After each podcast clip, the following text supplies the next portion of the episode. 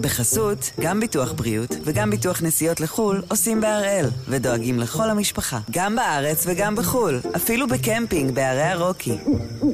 כן, גם שם, כפוף לתנאי הפוליסה וסייגיה ולהנחיות החיתום של החברה. היום יום שני, 27 בנובמבר, ואנחנו אחד ביום, מבית N12.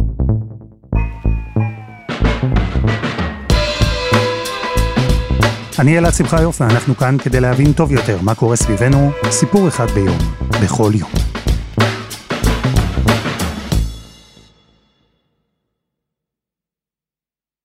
יש משהו מאוד הולם, שמכל השפה העברית הענפה, המילה פעימה נבחרה כזו שתתאר את שחרור החטופים היומי.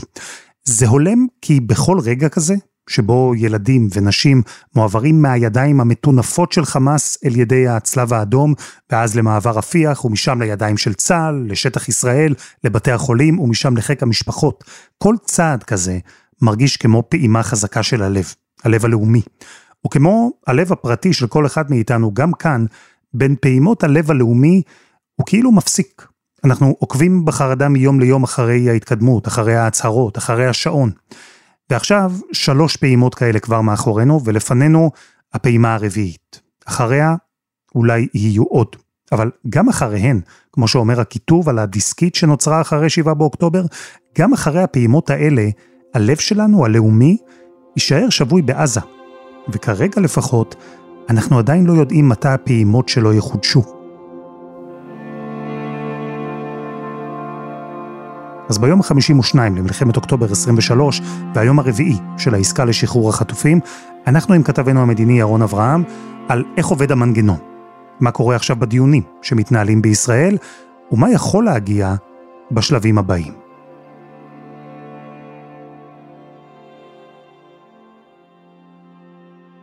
שלום ירון. שלום אלעד. אנחנו מדברים אה, אחרי שהסתיימה הפעימה השלישית, כשחמאס מבקש עכשיו עוד ימי הפוגה מעבר לארבעה שסוכמו מראש. בישראל מן הסתם אה, מתנהל עכשיו דיון. בגדול אם אנחנו מסתכלים על שלושת הימים הראשונים. מרוצים מהמנגנון? כן, סך הכל כן. תראה, אה, היו הסכמות שמדברות אה, על ארבע פעימות. נכון ליום הזה נותרו עוד 11 חטופים שצריך להחזיר משבי חמאס. שבעצם אותם 11 חטופים משלימים אה, לעסקה ההומניטרית שהוסכמה מראש של אותם 50. עד עכשיו שוחררו 39 ילדים, אמותיהם ונשים, עכשיו מדברים על עוד אה, 11 חטופים, תשעה ילדים להבנתי ועוד שתי נשים, אבל, אבל זה יכול אה, להשתנות עד הרגע האחרון. יש, אה, יש סך הכל שביעות רצון בישראל, כי ראו שזה עבד. זה נכון ששלשום, היו תקלות בדרך, בעיקר בגלל חוסר אה, בהירות של חלק מהסעיפים, גם לגבי הדלק והסיוע ההומניטרי וגם, וגם לגבי אה, מנגנון השחרור של האסירות מבתי הכלא ב- בישראל. אבל מה שהיה אתמול זה די מדהים, זה הלך אה, מאוד מאוד מהר, בלי מכשלות, מהצהריים כבר היה ברור שזה הולך חלק, וראית גם שחרור הרבה הרבה יותר מהיר, משפחות שהתאחדו הרבה יותר מהר, הליך העברתם לצלב האדום היה הרבה יותר מהיר וקל, אה, ומעריכים שזה יקרה באותו קצב גם, גם היום. אנחנו יודעים משהו על איך חמאס מגבש את הרשימות? כי הרי בכל יום מחכים לראות את הרשימה של היום למחרת. אנחנו יודעים משהו על האופן שבו חמאס קובע מי האנשים שהשתחררו? אנחנו יודעים דבר אחד אה, שהוא גם אה, עולה בקנה אחד עם, אה, עם ממצאי המודיעין אצלנו. חמאס אמר בתחילת הדרך שהוא יודע בארבע הפעימות הללו להביא 50 ילדים ונשים, ושנמצאים באמתחתו, כלומר, חטופים שהוא יודע להגיע אליהם ולהביא אותם במסגרת ימי ההפוגה, סך הכל בין 75 ל-80 חטופים. זה, זה המספר. הוא אומר שעם מאמץ מסוים ואם יאריכו את ימי ההפוגה אז הוא יוכל להביא אולי יותר, 90 אולי אפילו קצת יותר, ילדים, אמהות ונשים נוספות. בקטגוריה הזאת יש לפי החישובים אה, בישראל 93 חטופים. וזה בעצם המקסימום של, של הקטגוריה הזאת. ובישראל מאוד מאוד מקווים שיהיה אפשר בתמורה לימי הפוגה להביא את כולם הביתה במסגרת הקטגוריה. אחר כך זו כבר שאלה אחרת, הם, איך המשיכו את המשא ומתן, אבל מאוד מקווים שיצליחו למצות את כל האנשים שנמצאים בתוך הרובריקה הזאת, בתוך הקטגוריה הזו. אני חייב לשתף אותך במשהו, כי חמאס, אנחנו יודעים וראינו וחווינו על בשרנו, הוא ארגון טרור אכזרי ונוראי, ועדיין, כשאתה אומר שיש חטופים שחמאס לא יודע איפה הם נמצאים, זה פשוט הופך לי את הבטן. אני לא יודע למה, כלומר, אולי זה לא באמת משנה, ועדיין, זה קורה. יש הערכה איפה האנשים האלה נמצאים? אז קודם כל, אתה זוכר בתחילת הדרך, הג'יהאד האיסלאמי אמר שהוא מחזיק ב-30 חטופים. אה, ואנחנו יודעים שחלקים אה, בוועדות ההתנגדות העממית והחזית העממית מחזיקים בעוד חטופים, ויש גם כאלה שהגיעו לכל מיני משפחות פשע ברצועה, בדרום ובצפון הרצועה. ויש פלגים מסוימים של חמאס שהם שלושת רבעי חמאס, אבל לא באמת חמאס. ויש את ההסתעפויות האלה, אבל בסוף אתה צודק בהבחנה שלך ש... שחמאס הוא הריבון, וחמאס בסוף בסוף יודע להגיע לכולם ועליו האחריות, וזה גם מה שאומרים בישראל. ויש פה בעצם שתי ברירות, או לדרוש מחמאס תשובות לכולם כאן ועכשיו, ש, שיש גישה כזו, והייתה גישה כזו בקבינט. להגיד עד שחמאס לא יודע לתת פרטים על כולם, להגיד שהוא יודע להביא את כולם, אז, אז לא להתחיל, ובינתיים לקטוש אותו. הייתה גישה כזאת. הגישה השנייה אומרת לקחת כאן ועכשיו מה שיש, כי ב, בכל רגע הם, הם בסכנה, הם בסכנת חיים, ומה שלא תצליח להביא עכשיו, לא בטוח שתצליח להביא אחרי, אבל זו הסיטואציה. אלו המונחים שמדברים בהם בחדרים הסגורים, בקבינט, בקבינט המלחמה. איך אתה ממצה את כל המספרים הרלוונטיים כרגע, בתוך הרובריקה ההומניטרית, כי כל עוד העסקה מקבלת את הכותרת עסקה הומניטרית, יש לה סיכויים גבוהים לצאת לפועל. יש סיכויים גבוהים שהמתווכים יצליחו ללחוץ על חמאס, גם קטאר, גם מצרים, ראית את המעורבות של ארצות הברית פה.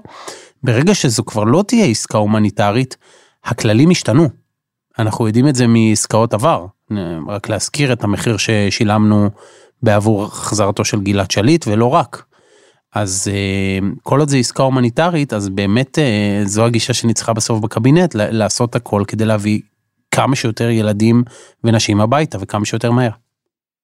אתה אומר עסקה הומניטרית ושמדברים במונחים של קטגוריות, מתווה בסגנון כולם בעד כולם, שדובר עליו בהתחלה. הוא לא משהו שהיה ריאלי, שאולי עדיין יכול להיות ריאלי? לא, לא באמת. העסקה הזו של כולם תמורת כולם, הסלוגן הזה הוא, הוא סלוגן חשוב, הוא, ו, ו, וזה היה סלוגן של מטה המשפחות ואני לא ממעיט בערכו. אבל זה לא היה על הפרק. מההתחלה זה לא היה על הפרק. והיה גם צריך, אה, אני חושב, זמן ובשלות ועיכול של האירועים והסיטואציה כדי שהממשלה גם תוכל להגיד את זה. גם למשפחות וגם לציבור. כי זה היה נורא קשה בהתחלה לעמוד מול, מול אותן משפחות במפגשים שהיו ולהגיד להם חברים, בשלב הראשון לא נצליח להחזיר את, ה, את היקירים שלכם.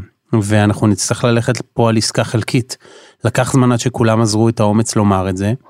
אני אישית חושב, ונראה לי שאני גם נותן לזה ביטוי בשידורים שלנו, ש, שבלי קשר למה שיהיה בשדה הקרב, מיטוט חמאס וריסוק חמאס וניצחון והכל, אנחנו באמת לא נצליח לדבר על ניצחון כל עוד כולם לא יהיו בבית. עכשיו, אני לא נאיבי, ברור לי שזה יהיה מאוד קשה להחזיר את כולם הביתה, אבל זה צריך להיות המאמץ העליון. אבל כרגע, ההבנה בישראל שהעסקאות יהיו מפולחות. כל פעם עסקה נושאית אחרת, ועכשיו הנושא הוא נושא הומניטרי, ובגלל זה זה מצליח. בגלל זה המחיר הוא יחסית נמוך, ובגלל זה המנגנון עובד, ובגלל זה גם לחמאס יש אינטרס בעסקה הזו, כי הוא רוצה להרים את הראש, תרתי משמע, מהמנהרות, אה, ו... ו... ולהתקדם קדימה, אולי להתארגן מחדש, לאכול, להבין מה קורה במצב הכוחות. זה ברור שיש גם מחירים שאנחנו משלמים במסגרת העסקה הזאת, אבל uh, המחירים הם באופן יחסי נמוכים כשאתה אומר לעצמך ואומר גם לשותפים שלך באזור ובעולם שאתה ממשיך להילחם אחר כך. אז תגיד, בשלושת הימים הראשונים, הפעימות הראשונות שראינו, איך זה עבד מאחורי הקלעים? קח אותי למנגנון, מי מנהל את האירוע? אז זה עובד כך, מי שמנהל את האירוע מבחינת ישראל הם שניים, ראש המוסד דדי ברנע ואלוף במילואים ניצן אלון, כלומר צה"ל וש... ו... ו... והמוסד. זה עובד בשני צירים מקבילים, שביניהם יש קו מחבר אחד שהוא קו משמעותי. הציר הראשון הוא הציר הקטרי, הקטרים מאוד מאוד מעורבים במה שקורה כאן, בהתוויה של ההסכם, בהתוויה שלו, וברנע וויליאם ברנס, ראש ה-CIA האמריקני, הם עובדים בשיתוף פעולה מאוד מרשים אל מול הקטרים והצליחו להוציא את זה מן הכוח אל הפועל. הציר השני הוא הציר המצרי. לארצות הברית יש מנופי לחץ על מצרים, מצרים רוצה להציג את עצמה גם אל מול העולם כזו שיודעת להוציא ולהביא, ראינו את זה ספציפית שלשום בעסקה שכנראה הפעימה השנייה יכול להיות שהייתה נתקעת ללא המעורבות המצרית בסוף, ובאמצע האמריקאים.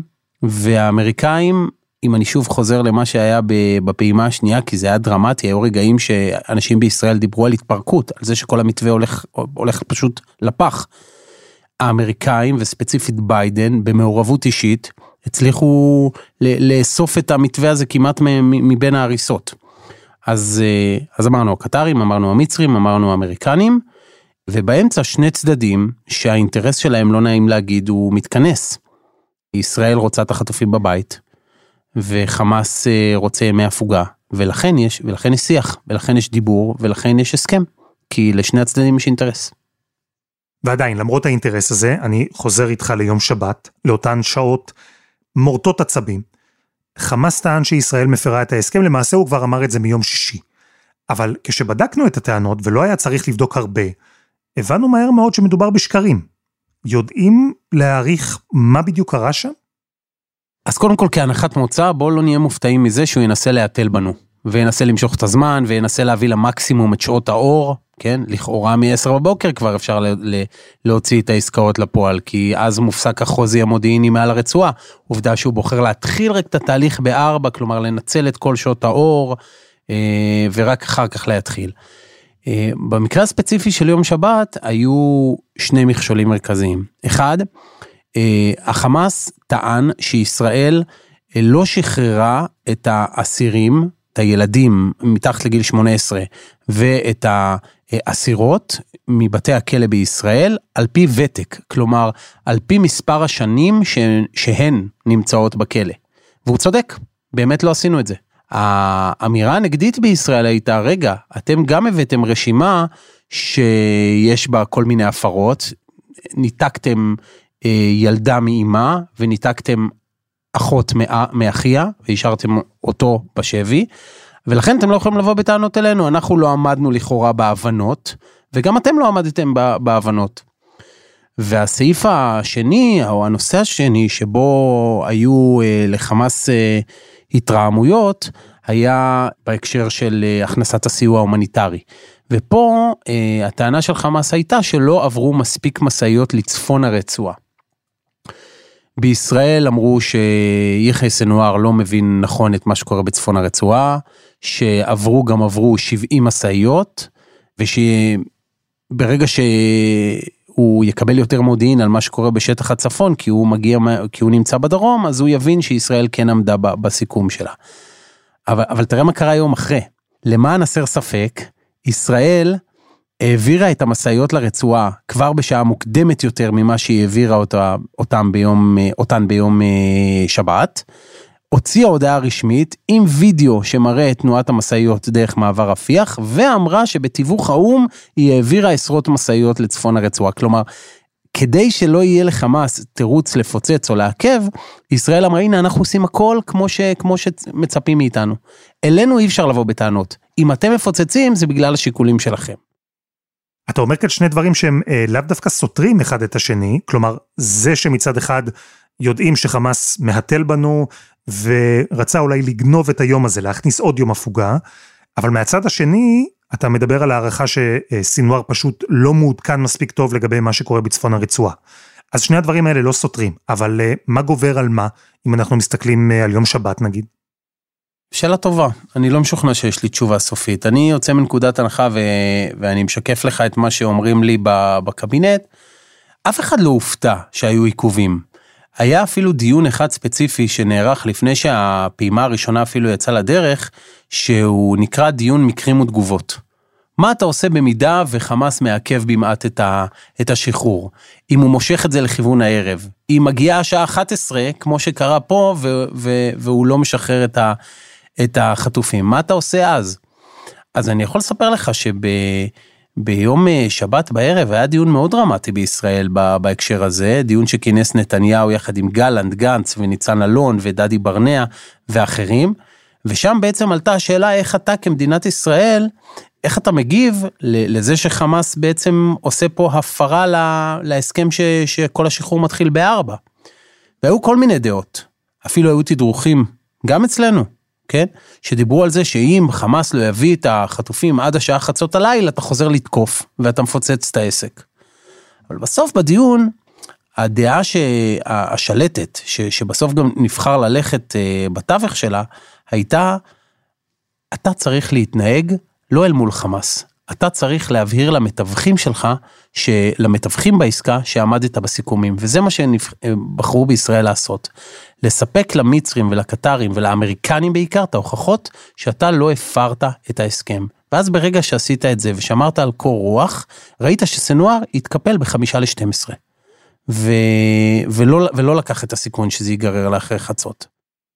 זה היה, אה, לתחושתי לפחות, צעד מאוד חכם של ישראל להעביר את הפוקוס למתווכות. כלומר, לומר, חמאס מביך את המצרים ואת הקטרים, וזו האחריות שלכן, כמדינות שערבות, מהצד של חמאס, לדאוג שההסכם הזה יצא לפועל. זה היה חכם, ובדיעבד זה גם היה אפקטיבי, נכון? המדינות האלה ממש מילולית הרימו את הפעימה השנייה מהקרשים.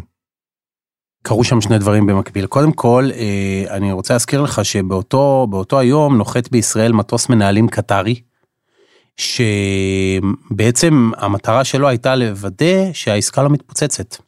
אחר כך הוא נשאר בישראל כדי גם לדבר על ימי ה... הימים הבאים, על הפעימות הבאות ומה יהיה אחרי שארבע הפעימות יושלמו ואיך אפשר להביא עוד חטופים בתמורה לעוד ימי אה, עוד ימי הפוגה. אבל באותו היום, כל מה שהחמ"ל המשותף הזה של הקטרים ואנשי המוסד עשה, זה לראות איך מפעילים לחץ מהצד הזה של הוקטור שתיארתי קודם על חמאס כדי לא לפוצץ, ומצרים מצידה נכנסה, ובמילים אחרות אמרה, ל... אמרה לחמאס, cut the bullshit. אנחנו חתומים על ההסכם מולכם, זו היוקרה שלנו, היוקרה המצרית, ואתם לא תביכו אותנו. וזה חוזר לשאלה שלך. ההחלטה בישראל הייתה לומר למתווכים, תראו, חמאס לא, לא מביך אותנו, הוא מביך אתכם, ואתן יודעות שהוא מביך אתכן, אז תטפלו בזה. וזה מה שקרה, ברגע שהמצרים נכנסו ועשו את שיחות הטלפון שלהם, ולהם יש מנופים על חמאס, וקטאר אה, הרימה את, את, את שיחות הטלפון שלה, דברים התחילו להסתדר, ואגב, באמצע אל תשכח שתי שיחות של ביידן עם הקטרים, עם מנהיגי קטר. שגם ביידן נכנס פה לעניין בצורה דרמטית. וזה הביא לפתרון, לכל, לכל, אחד, לכל אחת מהמתווכות יש את, ה, את אמצעי הלחץ שלה. זה ככה מתארים לי את זה בישראל, ועובדה שזה נפתר בסוף. אז כל אלה שקשקשו על יאללה לתקוף מיד אחרי אם הוא לא מגיע אם הם לא מגיעים ב-11:58 או ב-12 ודקה נו נו שוין מה שנקרא. ובנוסף ל-39 הישראלים ששוחררו במסגרת ההסכם בין ישראל לחמאס, היו גם אה, כ-19 אזרחים זרים. עובדים אה, מתאילנד, עובד פיליפיני, אתמול גם צעיר עם אזרחות כפולה, ישראלית ורוסית. זה קורה מחוץ להסכם של ישראל, אבל מעניין אותי, זה קורה במסגרת הסכם אחר של חמאס עם המדינות האלה? חמאס מקבל משהו בתמורה לשחרורים? אני מודה שאני לא עד הסוף יודע. אה, לענות על השאלה הזו, אני רק יכול לתאר לך את התהליך. בישראל קיבלו מהשלב הראשון החלטה שהם ממנפים כמה שיותר לחצים בינלאומיים של מדינות שיש להן אזרחים אה, בשביל חמאס, גם אם מדובר באזרחות כפולה ישראלית לצד אזרחות אחרת, ובעצם מעבירים עליהם את, ה, את הלחץ לשחרר את אותם אנשים, וזו הייתה החלטה סופר חכמה, כי תראה מה קרה אתמול, למשל, שוחרר גבר בן 26, ישראלי ממוצא רוסי, on top העסקה הזאת, בלי קשר לעסקה ההומניטרית, הוא, הוא ממש לא בכללים של העסקה, לא מדובר בילד, לא מדובר באישה ולא מדובר באימא. ובכל זאת הוא השתחרר, למה?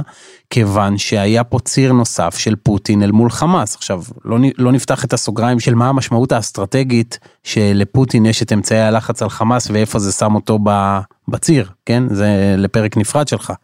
אבל זה היה צעד חכם מבחינת ישראל, ואני יכול לספר לך שגם בפעימה היום צפויים להשתחרר גם אזרחים זרים.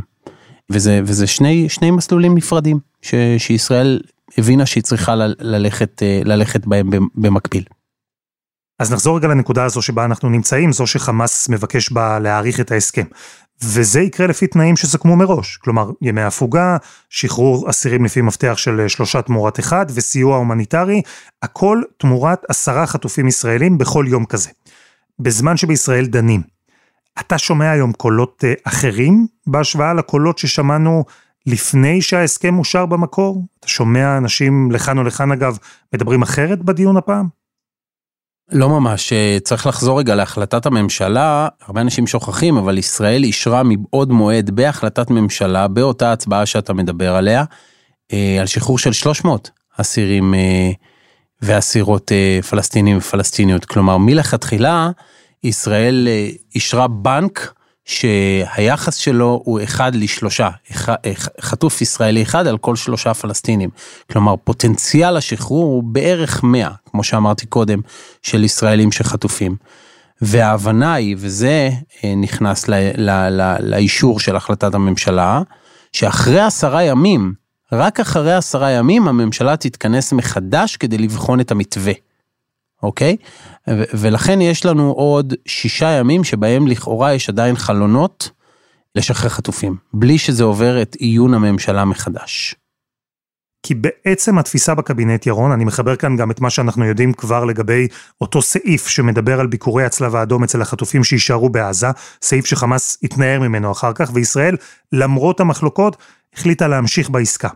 וכל זה קורה כי התפיסה בקבינט היא שהעדיפות היא להביא עכשיו כמה שיותר מהחטופים הביתה, מתוך הבנה שתחת הקטגוריה ההומניטרית הזו שכוללת ילדים ונשים, אז גם המחירים נמוכים יותר, וגם הקיבולת של העולם, ואתה יודע מה, אולי גם של החברה הישראלית, מכילה יותר. אבל בעצם התפיסה היא מה, שכשנעבור לקטגוריה הבאה, אנחנו uh, נתייצב בפני סיפור אחר? ממש כך. עכשיו, צריך להוסיף לזה עוד, עוד נתון, שהרבה אנשים לא, לא, לא שמים עליו את האצבע. הרי אם אתה מחליט שלא משנה מה, כשנגמרים ימי ההפוגה ומיצית את פוטנציאל השחרור שלך, אתה חוזר להילחם בחמאס, למגר אותו, לתקוף אותו, לחסל אותו, לרדוף את ראשי החמאס, אז מה בעצם הבעיה? כלומר, מה בעצם ההבדל בין ארבעה ימי הפוגה לשבעה ימי הפוגה על המשקולת הזאת של שחרור הומניטרי של נשים וילדים? זה ברור שבכל יום ש, שנוקף יש, יש לחמאס עוד ועוד פוטנציאל התארגנות ושיקום, הכל ברור. אבל אם האנד גיים שלך הוא באמת חיסול חמאס ואתה באמת לא מתכוון לעצור, אז אין לזה משמעות גדולה אם זה ארבעה או שבעה. וזה מה, זה בעצם מה שנאמר ל, ב, ב, בישיבת הממשלה על ידי ראש השב"כ, ראש המוסד והרמטכ"ל, זה בעצם מה ששכנע את בצלאל סמוטריץ', למשל, אה, על פני בן גביר. הסבירו לו, אמרו לו, אנחנו מתכוונים להמשיך, מדינת ישראל מתכוונת להמשיך. אתה כשר בממשלה ושר בקבינט קיבלת החלטה של ריסוק חמאס. אז אם זה מה שאנחנו מתכוונים לעשות, למה להתנגד לעסקה שבמסגרתה אנחנו יכולים להביא כמה שיותר ילדים ונשים הביתה, ואין חלון הזדמנויות אינסופי. את זה צריך להבין. אין, זה בדיוק מתקשר לשאלה שלך. ברגע שאתה חוזר לשדה הקרב, דברים משתנים, דברים שסיכמת עכשיו, המפתח הזה של אחד מול שלושה, או עשרה חטופים על כל ימי הפוגה, אף אחד לא אומר שאלו יהיו התנאים שתצליח להוציא בהמשך. אף אחד גם לא אומר שהלחץ שהצלחת להפעיל על חמאס עד עכשיו, שבגללו הוא הגיע לעסקה הזו, הרי הוא לא הגיע לעסקה ממניעים הומניטריים. כן, הוא הגיע לעסקה בגלל שהוא יודע שהחטופים הללו הם משקולת על גבו, אגב זה לא אותו דבר לגבי גברים וחיילים וחיילות, זה ברור לנו, וגם בגלל שהוא רעב, הוא רוצה אוכל, הם רוצים מים, הם רוצים להשתקם, הם רוצים לבדוק מה קורה, להתארגן מחדש, להניע כוחות מחדש, לסדר את הכוחות שלהם מחדש, להניע אמל"ח בתוך הרצועה מחדש. אז הדבר הזה יכול לקרות עכשיו, אף אחד לא אומר שהוא יוכל לקרות שוב עוד שבוע. אבל בכל זאת, אנחנו שמענו חששות שצריך לקחת אותם ברצינות. שימי ההפוגה, דובר אז על ארבעה, ואני מניח גם שככל שתהיה יותר הפוגה, כך החשש הזה יגבר, שימי ההפוגה האלה יחזירו את צה"ל כמה צעדים אחורה בכל מה שקשור להתקדמות המבצעית שלו בשטח. כן, יש חשש, והחשש מוצדק, הוא באמת ייקח אותנו קצת אחורה. יש uh, הבדל בין uh, להמשיך אה, לקטוש אותו כשהוא תקוע למטה במנהרות, בחורים שלו, בלי יכולת להרים את הראש, לבין אה, להגיע אחרי ארבעה ימים בואכה שבעה, אולי אפילו עשרה, שהוא כבר משתקם במעט. ברור שיהיו לזה מחירים. אבל שוב אני אומר, המחירים נגזרים מהמטרה העליונה של הלחימה. והמטרה העליונה של הלחימה זה א', להחזיר את החטופים, וב', להביס את חמאס. וכשאתה יוצא מנקודת הנחה של להביס את חמאס זה ייקח עוד הרבה זמן, חודשים, ויש כאלה שמדברים על שנים, אז מהו שבוע בעצם ביחס לתמורה? ותגיד, בזירה המדינית, הרי גם זו זירה חשובה ומורכבת, יש מי שמדבר בישראל על תרחיש שבו בעולם יראו את ההפוגה ההומניטרית, יראו שהמנגנון עובד, וינסו להפוך אותו להפסקת אש קבועה, שהפאוז הזה עכשיו שאנחנו רואים, יפגע באשראי המדיני שלנו להתקדם לעבר חיסול חמאס? אני אגיד דבר והיפוכו. אה, קודם בהיבט החיובי. נדמה לי שכל מי שמקשיב לנשיא ביידן ולא רק באופן פומבי אלא גם דברים שהוא אומר אה, בשיחות אה, טלפון עם נתניהו ובלינקן לנתניהו ואוסטין לגלנט אז ברור שאמריקה איתנו לחלוטין בעניין הזה. אבל אני אספר לך מה היה בדיון הראשון של, ה, של הקבינט אחרי המלחמה שכולם עוד היו בהלם. הגיע השר רון דרמר, ואמר, ממה שמספרים לי זה היה נאום חוצב להבות, ש, שבו הוא אמר, תראו, אמריקה תהיה איתנו, זאת הערכה שלו, לעוד הרבה זמן קדימה, בהקשר של הלחימה. אבל אנחנו צריכים שני דברים. אחד, להילחם כמו דמוקרטיות, וב', להיות נדיבים מאוד בסיוע ההומניטרי. כל עוד נעשה את זה, ננטרל את כל המוקשים ש, שמגיעים מהכיוון האמריקני ושיש לביידן גם בזירה הפנימית שלו. ואתה רואה איך ישראל מנסה לעשות את זה. אתה רואה שישראל, חרף קריאות שהיו בתוך אה, הממשלה ובתוך הקבינט, מאוד מאוד נדיבה בכל מה שקשור לפתרונות ההומניטריים שהיא נותנת לתושבי הרצועה. זה אחד. אבל הטיעון ההופכי הוא שככל שימי ההפוגה ייארכו, יצאו יותר ויותר תמונות. שממחישות את ממדי ההרס, יבינו כמה הרוגים יש. וחמאס במניפולטיביות שלו גם יציג את הדברים בצורה שרבים רבים בעולם יגידו אוקיי אולי לא לא לא הבנו את uh, ממדי הזוועות בתוך הרצועה. ואז יתחיל לחץ בינלאומי על ישראל אולי לעצור אולי להגיע לאיזשהו לנסות להגיע לאיזה שקווים מוסכמים מדינית דווקא משום שיש כבר מתווכות באזור קטאר ומצרים וארצות הברית אולי אפשר להגיע למשהו אחר. אבל פה, ופה אני אומר לך את, את הניתוח שלי, אני לא זוכר, באמת לא זוכר, רגעים שבהם המנהיגות הישראלית, ואני מדבר על כולם, מנתניהו וגלנט, אה, בואכה אייזנקוט גנץ, דרעי, דרמר, ראש שב"כ, ראש מוסד, רמטכ"ל, קצינים בצה"ל, שהם, שכל כך ברור להם מהו הכדור ואיפה העיניים צריך, צריכות להיות. והכדור הוא חמאס והעיניים מכוונות לחיסולו. אני לא יודע להגיד לך אם זה יקרה. באמת, אני, אני לא יודע, אני קורטוב של זהירות, מה שנקרא, אני מאוד מקווה שהם ילכו על זה, כי אני לא חושב שהציבור הישראלי יאפשר משהו אחר. אבל מי שחושב שזה יעבור בלי לחצים מהעולם, לא, ומי כמוך יודע, לא מכיר את העולם. זה יהיו לחצים. שאלה כמה אתה... זקוף קומה פה וכל עוד יש לך את אמריקה ובגלל זה חשוב לרצות את אמריקה כל הזמן שאמריקה מבקשת אתה נותן. אתה נותן כל עוד זה לא פוגע לך בלחימה אתה נותן בטח על סמך המעטפת האדירה שהיא מביאה פה לאזור גם אל מול הדרום ובטח מול הצפון. כל עוד תעמוד בזה אני מאמין שישראל תוכל להדוף את הלחצים.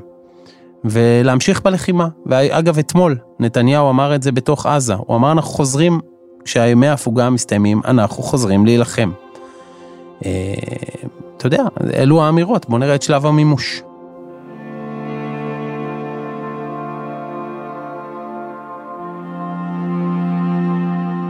ירון אברהם, תודה. תודה אלעד.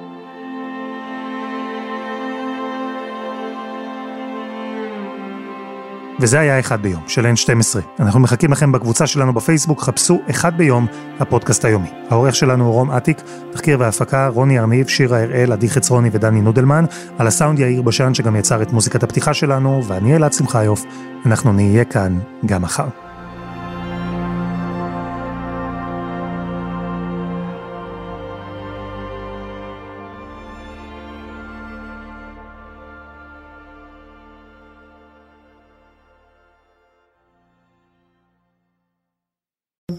בחסות, גם ביטוח בריאות וגם ביטוח נסיעות לחו"ל עושים בהראל, ודואגים לכל המשפחה, גם בארץ וגם בחו"ל, אפילו בקמפינג בערי הרוקי.